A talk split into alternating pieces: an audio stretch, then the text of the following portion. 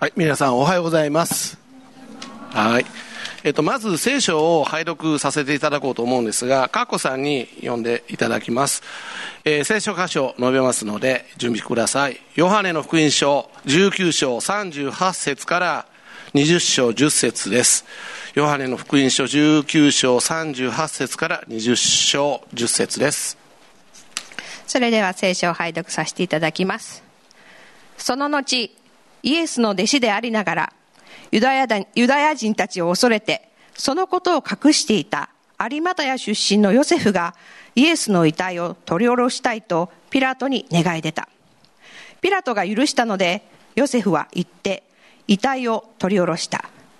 そこへかつてあるよイエスのもとに来たことのあるニコデモももつ薬と人工を混ぜたものを100リトラばかり持ってきた彼らはイエスの遺体を取り受けユダヤ人の埋葬の習慣に従い香料を添えて雨布で包んだイエスが十字架につけられたところには園がありそこには誰もまだ葬られたことのない新しい墓があったその日はユダヤ人の準備の日であり、この墓が近かったので、そこにイエスを収めた。週の初めの日、朝早く、まだ暗いうちにマグダラのマリアは墓に行った。そして墓から石が取り除けてあるのを見た。そこでシモシモン・ペトロのところへ、またイエスが愛しておられたもう一人の弟子のところへ走って行って彼らに告げた。主が墓から取り去られました。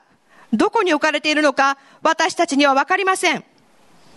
そこでペトロとそのもう一人の弟子は外に出て墓へ行った。二人は一緒に走ったが、もう一人の弟子の方がペトロより早く走って先に墓に着いた。身をかがめて中を覗くと雨布が置いてあった。しかし彼は中には入らなかった。続いてシモン・ペトロも着いた。彼は墓に入り、雨布が置いてあるのを見た。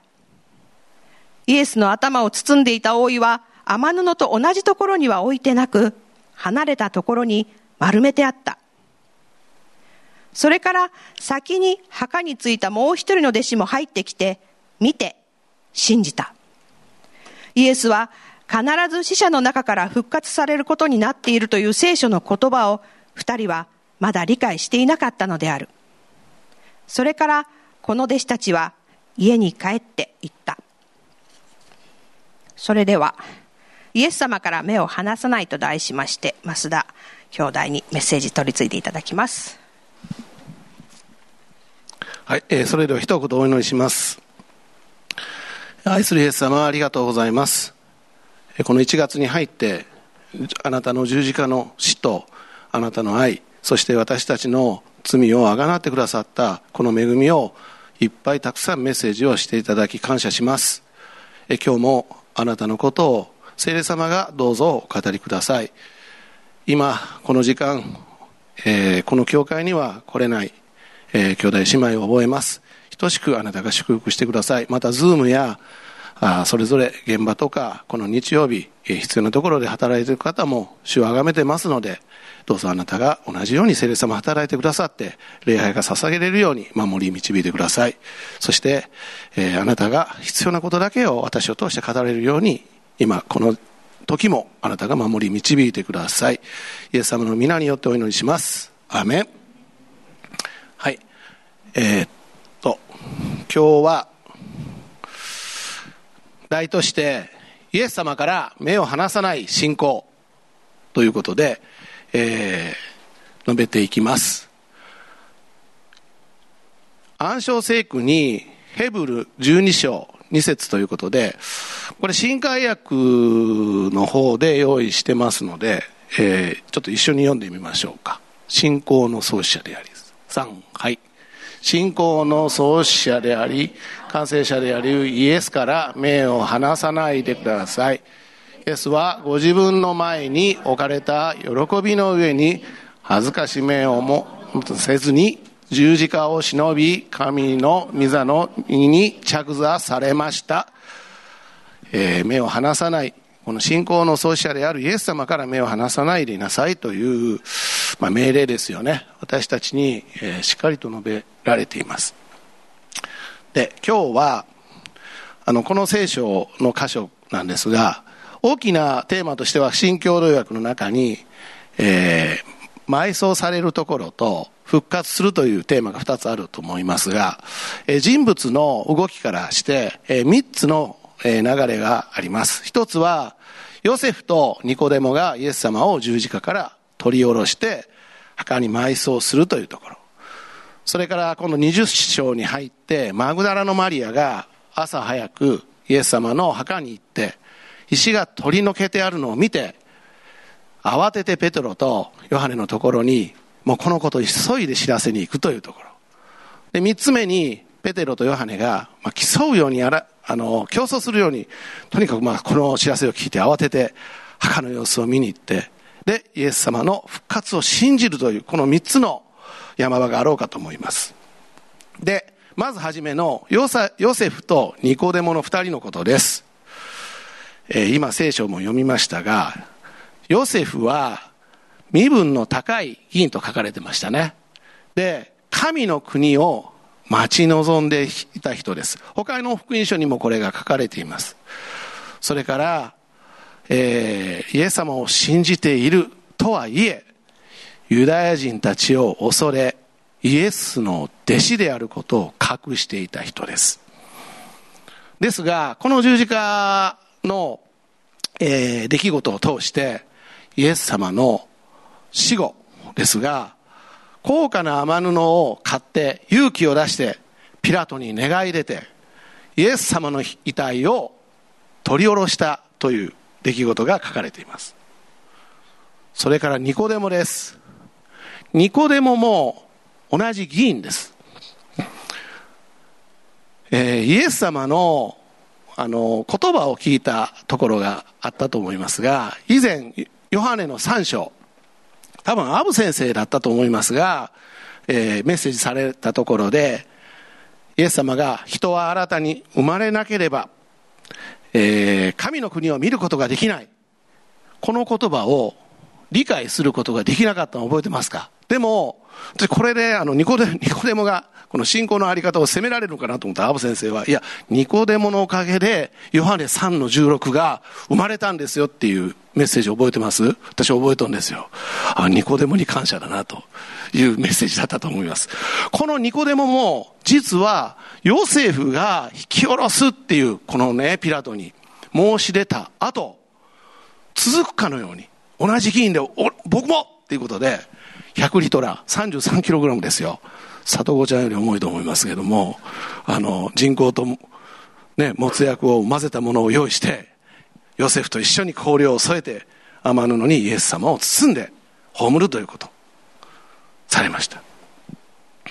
そして二人は、イエス様が十字架にかけられた園にある新しい墓に収めたんですね。この園と聞くと、あの、ここにも書いてますが、えっ、ー、と、エデンの園を覚えてま、覚えてますか？旧約でね。えー、確かエデンの園は、えー、どういう出来事があったか覚えて、言えますか？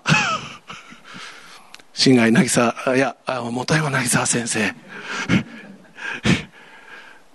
うん、何があったんですか？うん。うん。そうですね。はい。アダムとエヴァの、まあ、物語があって、ここで、まあ、あ食べてはならない、ね、あの、実を、もうイエス様、あの、神様、イエス様にはもう食べてダメだよって言われているのに、ついついもう出来事頃っていうのが罪なんですよね。自分の知識がもう本当にこう、ね、あの、蛇に、サタンに言われて、知識が身につくと。もうこの誘惑に負けて食べちゃった。で、そこからですよね、神と人とは断絶されたんです。もうエデンの園は、もうこの天と地がはっきり分かれてしまった。先ほど、えっと、天が地にという賛美がありましたが、でも、この二人の申し出、何か、そしてエデンの園、ではないけども、えー、このイエス様があ葬られたあところはこの園にある新しい墓新しい墓ですよ。丁寧に丁重にイエス様を最高のね葬るっていうような行為をこの二人はするわけですが何かこの人と神様の回復を予感させるようなその私はイメージしました。でヨセフとニコデモの二人は以前は人の目を恐れてましたよね。うん。それからイエス様の言葉が理解できなかったんですよね。であのこの聖書を読みながら最初私はもう皆さんもそうだと思うんですがこのストーリー全部知っていたら復活まで知ってますので、まあ、淡々と読んでしまっていこうとしてしまったんですがで知識が入ってますからあ復活だと。いやでもこの二人にとって復活は見えてないんですよね。復活が見えてないこの二人。そしてイエス人の目を恐れている。イエス様の言葉が理解できてなかった。なんで墓にね埋葬するまでのことができたんですか。一つ間違えたらお前はイエス様の仲間かとイエスの仲間かというようなお怖い状態ですよね。うん。でもこの恐れているとかイエス様の言葉を理解できない状態をこれ私事に置き換えてみるといやこれ普段の生活にないか言うたら私もあります。皆さんないですか？もう恐れなく過ごせてます。まあ恐れのないこと出来事がないわけはないと思うんですよね。まあ家庭の中にはできるだけない方がいいですよね。家庭円満ということで。ですが例えば職場で家庭神の家族とは離れて一人使わされていく。周りにはクリスチャンいないとかね。いや学校に行く。たくさんのお友達がいるけどもイエス様の話ができないかなとかいろんなところ使わされてますよね。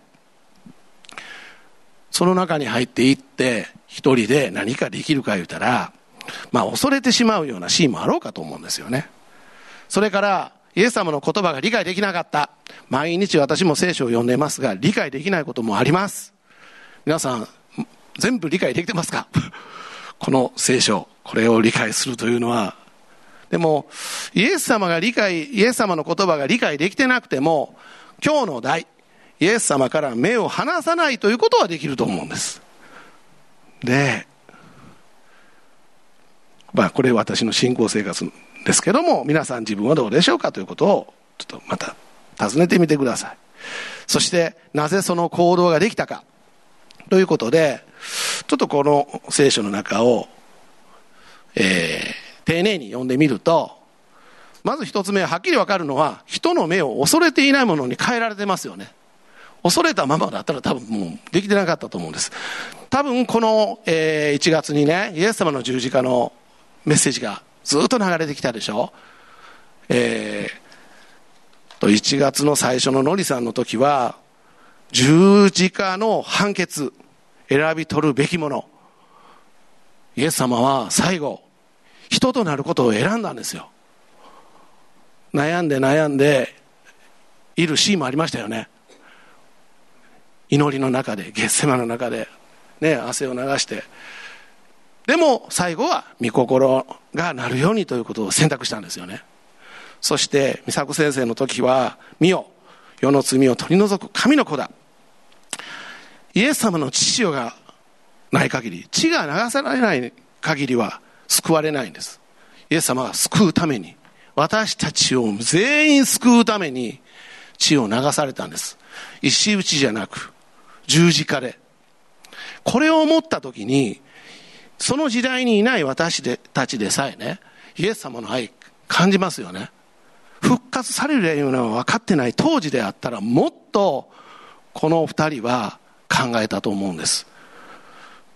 それからひろみ先生は、えー、命の言葉ということで、えー、命の水と血潮が特に水が流れてくる。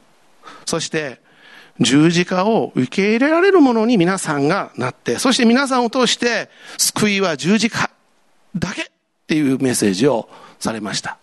その後今日のこの二人なんです。恐れていないものに変えられた。そしてもう一つは二つ目はね、えー、二人ともイエス様を信じるユダヤ人ですよね。そして議員です。ここで私も今自分のことを考えた時にああ自分もあのうんまあ例えばの話になるんですがあの私のこの信仰生活をこう当てはめてみるとあのこの宣教とかまああの奉仕とかいろいろありますよね。でイエス様と共に宣教してきた十二弟子のような人もいればこのように、えー、イエス様とは一緒には行ってはないけども、まあ、この国を司ってこうまとめていく議員という立場ね。ただ自分だったらあの長い選挙とかは当然社会的立場があるので出ていくことはなかなかできないです。でアブ先生とか美佐子先生あるいは献身者とかがあの、まあ、県外とか海外に選挙したら祈りで参加します。ですが、じゃあ祈りだけで参加、終わるのか言ったら、いやいや、使わされているところ、私はあります。まあ、家庭から職場というのが、皆さんも家庭から職場とか家庭から学校とか、あるいは地域とか、いろいろあると思うんですが、そういったところを、まあ、イメージします。となった時に、この議員さん、二人、まあ、よく考えてみると、あの、十二弟子だったら、ピラトとかユダヤ人の目の前で、イエス様の遺体をとなると、お前も弟子かとかいうような雰囲気ありますよね。みんな散らされて逃げていってるわけですから。ね。だけど、この二人は、ピラトもユダヤ人も、あ、ユダヤの議員か。という立場ですよね。いわゆる信仰の中でいう戦略的にですよ。自分の賜物置かれたものを使って私にさせてもらえませんか？ということが、まあ、祈りとそして勇気もいりますよね。さすがまあそういう立場であっても一つ間違えるとあのやっぱり危険な行動だと思います。があこれイエス様のあるいは神様のねこのこう導きなのかこれが成功するわけですよね。でもう一つはこれ順番的に見るとヨセフが私が降ろさせてくださいって言った後なんとあのニコデモがね私もっていうことでついてきたわけです。J コーチング覚えてますか？見心は？ベスト。ね。御心に参加するなら神が働かれる。で神が働かれたら仲間が与えられる。仲間増えてるんですよ。ね。うん。この3つが分かってくるわけですよ。記事の中でね。でしかもあのもっとイエス様にこう寄り添っていくイエス様から目を離してないっていうのを時間経緯で見ると、イエス様が十字架にかかられ亡くられたのは午後3時以降のが分かりますよね。記事を読んでみると。しかも、この日は、ユダヤの、えー、ユダヤ人のね、準備の日なんです。つまり、礼拝をする安息日の前日。つまり、今日でいう昨日で言ったら、今日の準備のために、いいですか？あの、旧約聖書にもあるんですが、その日のうちに、十字架にかけられた遺体をきちんと埋葬せなしなければいけない習慣があるんです、慣習が。で、この慣習に従ってこの二人は、多分3時以降ですから、夕方までですよ。もう1時間か2時間の間、もうイエス様が、あって知った後、ヨセフは天布を買いに行ったんです。いいですか？そんな車がない時代ですよ。1分や2分で買いに行きません。ここから高松のドリームに帰れないかなと思ってください。歩いて帰ってくるのは大変ですよ。かつ、ニコデモはその後、うわ、この、あの、天布を用意している、よせよっしゃ、と思って、33キロですよ。重いものを用意して、これも短時間で。でもそれだけ熱意があったと思うんです。イエス様から目を離してはいけない。なんとか埋葬をきちんとしよう。これが、ピュッ。イエス様から目を離さない信仰かなということですね。次。いきます。二つ目の場面。マグダラのマリアですよね。えっと、皆さんマグダラのマリア、いろいろマリアが出てくるんですが、イエス様のお母さんもそうですし、ね、あの、マリアとなると、えー、以前、佳子さんがメッセージしましたよね。妹ですよね。誰の妹ですか？マルタ。ね。そのマリアとはまた別に、えー、ルカ8章2節もうこれはもう開けなくていいですが、8章2節に、えー、イエス様に7つの悪霊を追い出していただいたマリアというのがあります。きっと、7つですよ。悪霊で苦しんでいた。で、きっと、マリアも、このマリアはね、えー、生き方において、いろいろ周りに責められ、えー、罪のことも言われ、さんの傷があったと思うんです。でも、イエス様が追い出されたということは、罪許された、権威を行使したと思うんですよね。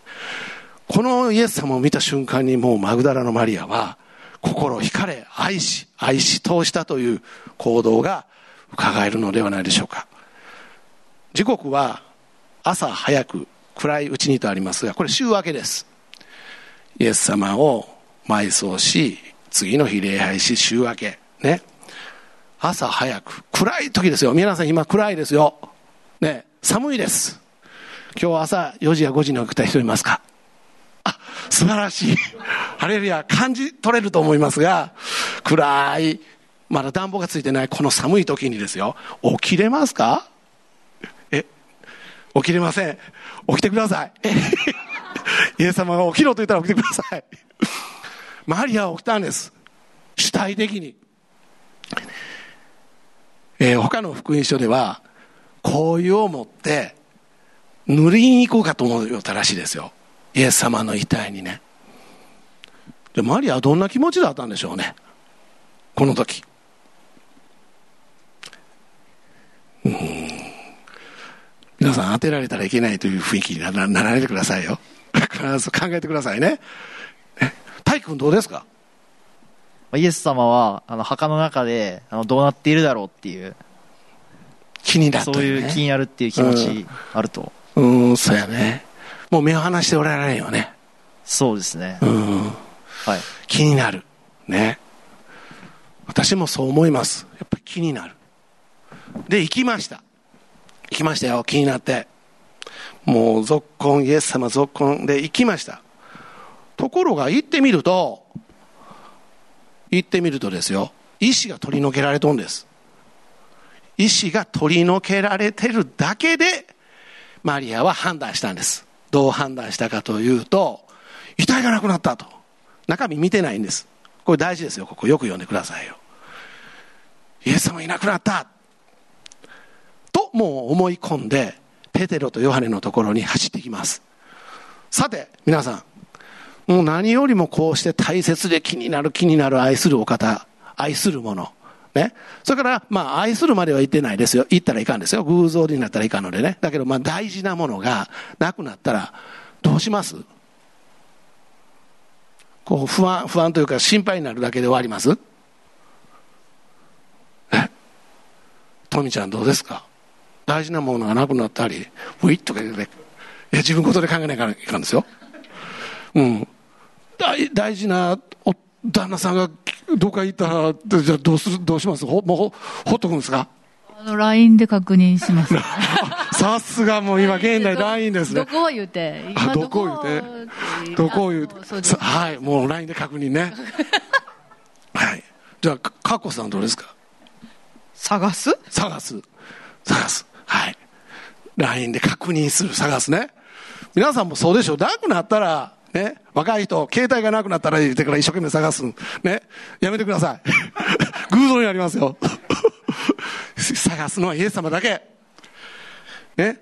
やっぱりでも探しますよね。大事なもの。で、特に大事なイエス様は、本当にですよ、マリアはもう唯一のお方ですから、もう探して探したんだと思います。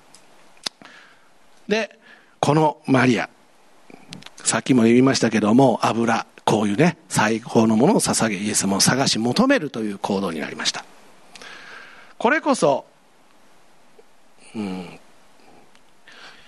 まあ今日の題のようにイエス様からね目を離さない。もうとにかくあの遺体であろうとイエス様の身につけてるものであろうと香りであろうともうとにかくイエス様から目を離さない。ね。ということ。じゃあ次ね。えー、3つ目。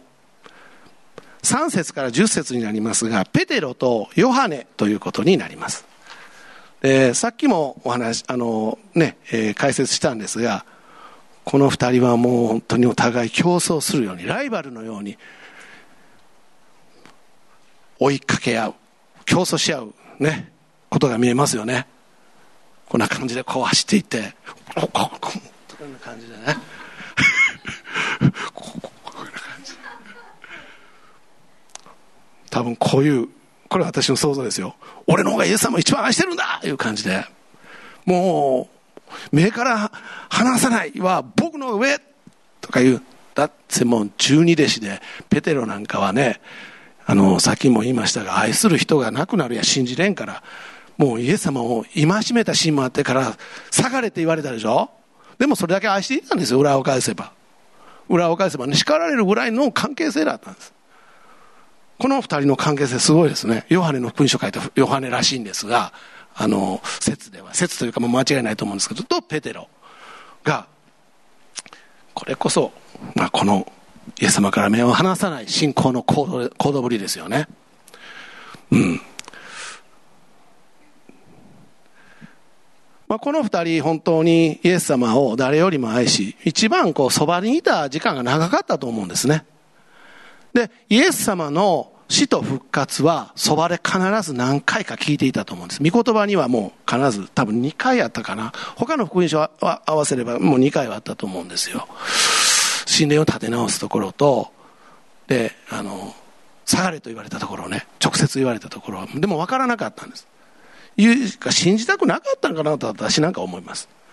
でも、この二人は、イエス様の十字架の死を見た時に、あるいは死を知った時に、御言葉が蘇ってきたいと思うんです。私も、まあ、御言葉がわからない時が、さっきね、言いましたけど、ある、ある時ありますが、あ、後になってこの御言葉は、こうだった？いうのが、皆さん経験ないですか？私はありますよ、いっぱい。あの時には分からなかったけど、あ、これをイエス様言いたかったんだって。でもこれは、イエス様から目を離していたら、これ感じることはできないと思うんですよ。これを受け取れることができたのは、常にイエス様に対してペテロとヨハネは、もうイエス様、イエス様、イエス様、イエス様と、ついてきた弟子の証だと思うんです。この二人も、もう本当にイエス様から目を離さない信仰です。だからこの3パターンで今日はプロセスが流れていますが、どのシーンで自分がどういった目を離さない信仰してきたかいうのが重なり合うところがあるかもしれません。またこれを黙想してみてください。で、あの、このね、えー、20章の8節と9節に見て信じたというのがあるんです。私これを読んだ時に何を信じたのって思ったんですよね。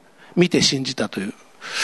あの、マグダラのマリアが遺体がなくなったということを報告して、行って雨布が置かれていて、そして、え、ー、と、頭を包んでいた覆いがなくなっていたのを見て、マグダラのマリアが言ったのを信じたのかというようなことも最初イメージしたんですが、深く深く読んでみると、2節のところに、えー、ごめんなさい、ヨハネの2章には、えー、その予言的なことを書いてますし、多分これを受け取ってリビングバイブルなんですが、私も後から入り、このありさまを見て、イエスが復活なさったことを信じました。ヨハネがもうこう書いているんですね。復活なさったことを信じた。だから復活なさったことを見たわけじゃないけども、もう信じたんです。御言葉で。最初に信じたのが、まあ、このヨハネとペテロだと思います。復活来た先週までね、イエス様の十字架の死において、本当に、まあ、あ心打たれることがあったと思いますがここからはいいですか？イエス様の死は悲しみに終わるものではないんです。もう今から勝利していく道に進みますので。皆さん嬉しいですね。アメ、まあ、この時までイエスは必ず復活すると書いてある聖書の言葉を、まあ、この二人は私たちはまだ理解してなかった当時はね。ですがこの十字架の後これに気づきこのありさまを見て気づいたんですね。もう全部がこうリンクしたんでしょうね。ああの時言っていた御言葉がこれのことだったんだって。大きなことですよ。このイエス様の復活を信じるというのは。さてこのヨセフニコデモマグダラのマリア、ね、ヨハネ・ペテロの復活からイエス様へのバトンリレーの記事となっていると思うんですよね、うん、皆さんはこの記事を読んでみてイエス様何を伝えたかったのかなと感じましたか、えー、私はまあ、ここから、まあ、ちょっとずつ証しをしていくんですけれども、まあ、自分の生活にやっぱり当てはめていかなければ信仰生活にはならないので、生活ですから、皆さんも生活に当てはめてくださいよ。信仰生活ね。春菜さんいいですか？信仰生活です。えー、まずね、えー、ニコデモとヨセフの行動ぶりと自分を当てはめてみたんです。ニコデモとヨセフも十二弟子を見て、うわペテロみたいにやってみたいけどなでも議員やからなとかね、思っていたかもしれません。ああ、見言葉がわからないこともある。自分はもう聖書を読む資格があるのかなとかね。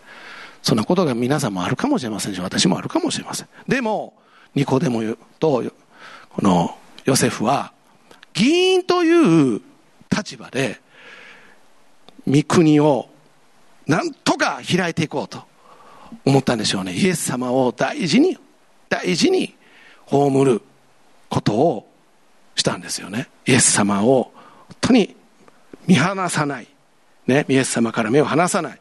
で私はあの、えー、ここから証になるんですがご存知の通り、まあ、現場としては小学校に使わされています。もちろん家庭もありますが、家庭もみんな救われたので、えー、みんなで協力して、お互いの、まあ今日の最初の祈りのリードで、えー、ね、あの、清さんも戦戦っているのが分かったと思うんですが、まあ、祈っています。で、私はまあ役職としては校長という任務を預かっていますが、神様はなぜ私のような、ちょっとビビリがあるんです、私。見えないかもしれませんが、あるんですよ、本当は。このようなものを使わされてリーダーとしているのでしょうかいや、本当にビビってますよ。毎日あるんです。ないことはない。神様を信じたら問題がなくなることは絶対ないんです。問題はむしろ増えているように見えますし、でもね、増えているんだけど、勝利も多いんです。間違いなく。祝福も多いんです。問題なく、ね、問題と戦いなくして勝利なしという言葉がありますけども、本当にビビることありますね。えー、ちょうどこの時間ぐらいに、普段の生活ですよ、電話がかかってきます。教頭先生が横通ります。3分ぐらいで終わらんのですよね。10分過ぎても長いなと思って。やっぱり心配しますよ。はい。はい。とかいう声が、言葉が、ね、こっちに来るなよと思う時もあるんです。頼むぞと。防げ言うて。防いでくれます、うちは。いや、本当にね、ビビるんです。で、もその時にね、やっぱりイエス様に祈るんですね。えー、平安よ来い。イエスの皆によって見平安よ来い。ということを思う時もあれ、あるんですが、やっぱりでも、恐れもあります。えー、教会のね、本当に、えー、皆さんで、えー、皆さんの中に、本当にあの、危険なところとか、あの、いろんなところ、まあ、過去には震災で、えー、貢献されて神戸のね、淡路の大震災では津田の教会も奉仕に行ったという、こういう貢献の仕方、選挙の仕方もあろうかと思いますが、えー、私も時間がなかなか取れないので、そういうことはできません。でも、使わされている地が宣教地だと私はもう確信しています。皆さんも使わされている地があるでしょ職場、家庭、学校。そこを宣教師として宣言してください。なら、このヨセフとニコデモのように、いざとなれば、何かができる瞬間にできるはずなんです。えー、本当にね、家族で信仰がなかったら今頃どうなっているんだろうなという話を最近よくします。うん。それから、えー、っと、これもう一つ証があるんですが、あの、まあ、新しい証が二つあるんですけども、あの、このヨセフとニコメニコデモの体験とよく似たのが、あの、去年8月にまあメッセージして、弟子で師匠とかいう話を覚えてます師匠が出てきたという。その後、9月に入って、秋になったら、あの、私が勤めているところは、香川最大ぐらいな最大級の神社があるんですよ。神社。参拝者数、香川1位とか出るところ。そこの副総代という方が9月に校長室に来まして、初めてお目にかかったんですけども、ちょっとご挨拶ということで、挨拶だけならいいかなと思ったんですが、座って長長い話でなんかこう書類を出し始めて、案内と、10月の最初の日曜日の昼からコロナが終わったので、なんか大きな大祭なんとかいう祭りをするから、今年から日曜日にそれをすることにして、校長先生方、横にある中学校の校長先生も一緒に、その神社の上に上がって白いものを着て何やらを回す役をお願いしに来たんですと言われて。地域を大事にさねかん学校づくりを今教育長言われてますのでうーんと思ったんですよね。一対一の密室です。皆さんどうしますか？しかもこう言うんです。孫がお世話になっておりまして孫か簡単にはとか思いながらで、まあ、あの、説明を聞いて、え、何時からですか？って言ったら、昼から、昼からか、礼拝来て、昼から。でも、この上に立つんだけはなんとか。ちょっとあの、確認を、スケジュール確認のまでに、ちょっと時間もらっていいですか？いう、こう、曖昧な答えで終わらそうと思ったんですよ。で、ちょっとまあ話を、あの、ずこう、ね、外すためにね、ない、ちょっと避けるために。お孫さんの話をし始めたんですよね、私。あの、いつももう、とにかく、あの、いいお子さん、お孫さんですね、と言うたら、おじいちゃん、おじいちゃんがね、校長先生もほんまにうちの孫がお世話になってますって、いや、私こんなにあの、担任でないから、お世話になっとる言っても、個人的にお世話をしたつもりがなかったんだけども、えっ、ー、と、実は、あと、私ほら、前も言ったように、大体行く学校、今もそうなんですが、毎日、あの、4つ門があるんですけど、まあ、鳥なしの祈りを毎日してるんですよ。まあ、外から見たら、パトロール重視挨拶運動ですよ。私はそのつもりじゃなくて、鳥なしなんです。あくまでも。で、まあ、あるもんで、あの、どうも、私も、あ、な、あ、この子かいうのが分かったのが、毎日もううちの娘が、もう孫、特にもあの双子なんですけど、孫の娘の方、男の子じゃなくて娘の方が、校長先生になんか慣れ慣れしいんだけども、じゃんけんをして、ハイタッチをして毎日、なんか一距離を聞いたで、言うて、もうすんません、言うて、なんか呼び止めてからおるら、あの、お世話になっとるいう話をされ始めて、いや、いいお子さん、いいお孫さんですよ、言うて。でもまあ私のこと家で言うてくれとんやなと思ってね、おじいちゃんに。あ、でまあそんな話もしながら、話が終わった後、私はもう思い切って、このヨセフのように、もう言う決心したんです。あの、あ、これは関係性があるから言えるなと思ったんです。で、おじいちゃん、あの、申し訳ないです。あの、時間的なというより、あの、すること自体がもう分かって、同じ多分、信仰という言葉では分かるかもしれませんが、私は、あの、キリスト教のクリスチャンで、イエス様という神様を信じとんです言ったら、先生もう、もう、小さんごめん、もう無理せんでええよ、言うて。もう、総代にも言うて、こっちでなんとかしとくわ、言うて。もう、もう、もうなんちゃなかったことで。で、でも私も、ね、一応気使わねえかんので、昼からだったらもう横でおるだけでも、あの、行きますよ言うたんですよ、一応。まあ、その時は取りなしのつもりでね、行くつもり。もう、これ混んでええ言うて。もう、もう一切混ん。もう姿があったら子供がわらわら行くと思うから、もうこっちで全部しとくから、大丈夫。もう、礼拝で、一日追ってください、言うて。で、もうそれ以降、あの、うちの校長は、誰がなっても、はい、呼ばれることはありません。ハレルヤです。で、そのことをこの記事を読んで思い出したんです。あ、勝利したなと。あの時は、ああ、本当にヨセフのように、ニコデモのように勝利ができたということね。それと、まあ以前からもお話をしとんですが、あの、本、私の学校には、イエス様を信じる人が結構いるんですよね。あの、よくイエス様の弟子になりましょういう話も最近できるようになってきたんです。あの、英語の先生とかね。あの、うん。それから、まあ担任とかいろいろしてる先生もいますし、最近は、あの、違う二人が、あの、実は、イエス様信じとんですって言いに来たんですよ。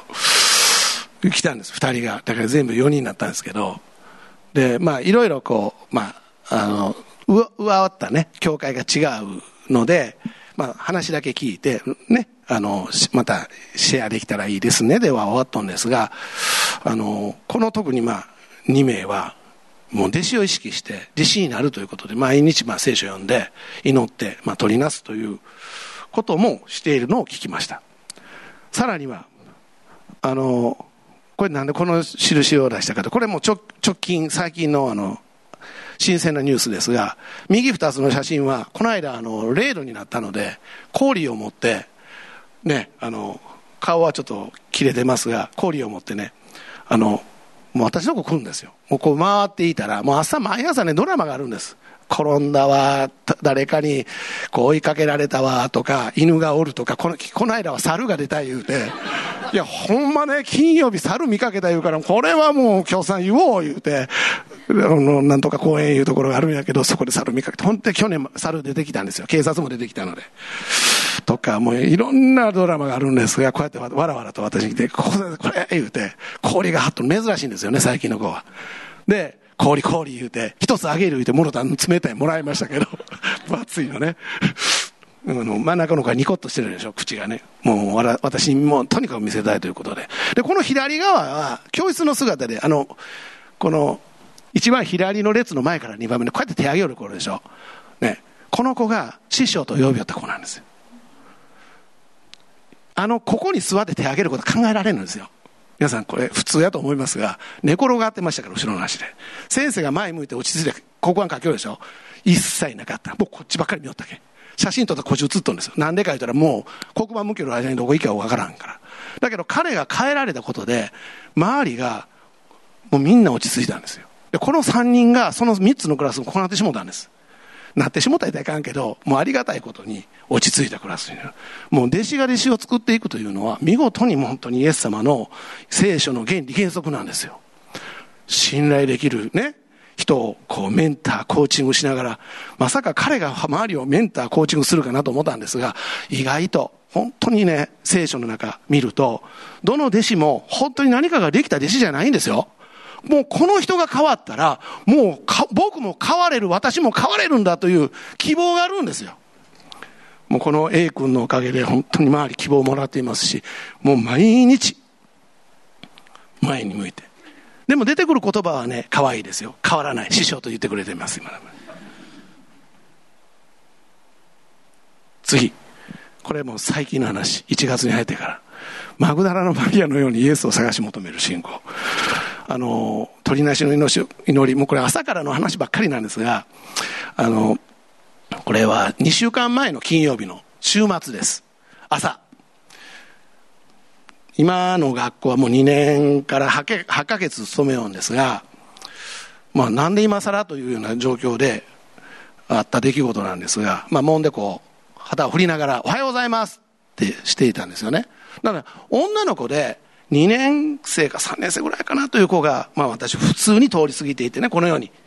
私はまあここは立ってないですよ。自分が通りおるから自分映せないので横におるんですが。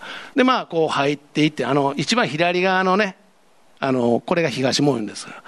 私があの男の子の挨拶運動しておる向こう側に立てようしようんですが、外側にね。で中入っていきますが。で、あの女の子のように、まあ、あの女の子ではないですが、あの女の子のように入ってきた、ある女の子が振り返りざまに、校長先生、私もイエス様信じてますっていきなり言うたんですよ。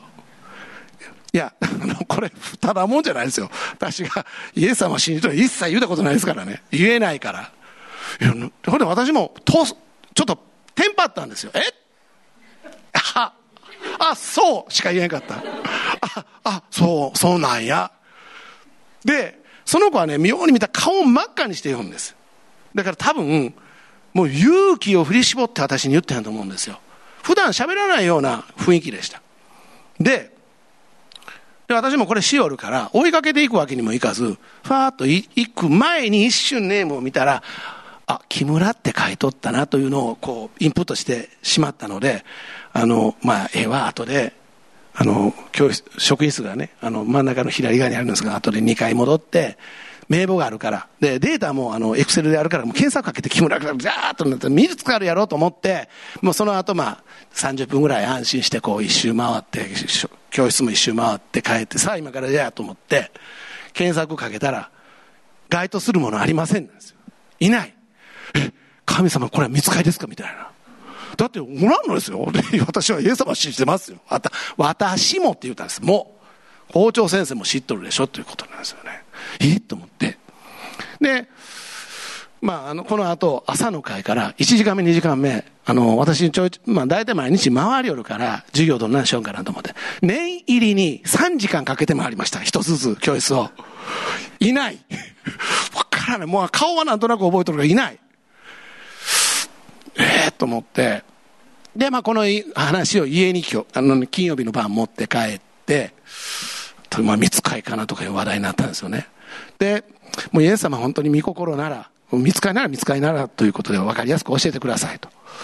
もしくは本当にいるなら、本当にいるなら、月曜日同じ時間の同じ時刻の同じ場所に立つから、もう一回会わせてください、言うて。で、祈って、月曜日、同じ時刻の同じ場所に立ちました。来たんですよ。来て、ネーム見たら、あ、違ってました。木村のキーが違う文字なので、これ、あの、ネットで流れてるので言いませんが、村だったんですね。で、あの、ちょっと一言聞いたんですね。え、校長先生がイエス様を信じてるって、なんで知ってるの？って聞いたら、お母さんが言ったらいいって言ったとか言うんですよね。ということは、お母さんにも言った覚えないんです、私。じゃあそのお母さんが何を見て私がクリスチャンであるかっていうことを知っているのかは今わかりません。でもその子の真っ赤にして言っている顔をこれ以上私は聞き出そうとは思ってないし、私はもう一つ彼女にできたのは、この子が素晴らしい、あの、弟子になるようにし、としかもう祈ってないんです。あまりこうね、深くね、攻め寄るっていう形にならないように、ですが、不思議な話でしょう。で、私はもうこの2、3時間、この子を探すための苦労は、このマリアのようだったんです。もうそっと開けてはもうみんなこうやってから、こう、こうして、失礼しますって、27学級ありますからね。27つの教室やったんですよ。いない。もうマリアのように、もう見つかりなら見つかり、もう見つからせてくださいと。でも、マリアの気持ちがわかります。もうイエス様だったらもっと探し出したい出したいですよね。で、まあ本当にね、イエス様から目を離さない信仰は、すべて良いものを与えられるんです。悪いものないでしょ、私の証の中に。いいものが与えられるんです。後になって分かるものもいっぱいあります。その瞬間にもらえるものもあるんです。ジーザスコーチングっていうので、ここ、見心はね、ベスト。参加するなら神が働かれ、働かれるなら仲間が与えられるという。まあこういった、あの、このイエス様の、このよ、三つのね、場面を通して、いよいよ復活が目の当たりにするときがこ、これからの先、聖書箇所来ます。でもこの復活を見ずにして信じたこの二人はやっぱりさすがやと私は思いますね。ペテロ・ヨハネ。そして死を恐れずに、その瞬間恐れなかったニコデモ・ヨセフのような現場信仰。あるいはマリアのように本当に地図に愛し、泥臭いけども、ね、表に出ないけども、目に見えないところでイエス様を愛し続ける信仰。それぞれあろうかと思います。でもどれもイエス様から目を離してない信仰です。はい。えー、最後にですが、ヘブル12の2をみんなで、えー、読んで終わりにしたいと思います。では、読みましょう。3、はい。信仰の創始者であり、完成者であるイエスから目を離さないでいなさい。この方はご自分の前に置かれた喜びのために恥ずかしめものものともせずに十字架を忍び、神の御座の右に着座されたのです。アーメン。ではお祈りします。あーハレルヤ、愛するイエス様ありがとうございます。イエス様、あ本当に今日の御言葉を通して、私たちがそれぞれ置かれた場所でイエス様はいつもそばにいておられます。えーイエス様から目を離さない信仰を用意してくださったイエス様、本当にありがとうございます。見えなくてもイエス様は働かれます。これはあなたが私たちの罪のために十字架にかかられ、私たちの罪を背負って死に向かい、そして死に勝利した証です。感謝します。私たち一人一人が今使わされているところ、置かれている場所、すべてにおいて、いつもイエス様から目を離さない信仰を今宣言します。必ずそこでイエス様と巡り合い、イエス様の愛を感じ、またイエス様に逆に仕えていこうとする強い力が持てることを確信します。イエス様、あなたの皆を本当に崇めます。感謝します。えー今日登場した人物のように、あるいは新たな私たちが人物となって、えーこのイエス様を述べ伝えていけるように、イエス様導いてください。この一週間もイエス様と共に歩むことを宣言します。イエス様の不思議、印、奇跡を見させてください。イエス様の皆によって感謝してお祈りします。アメン。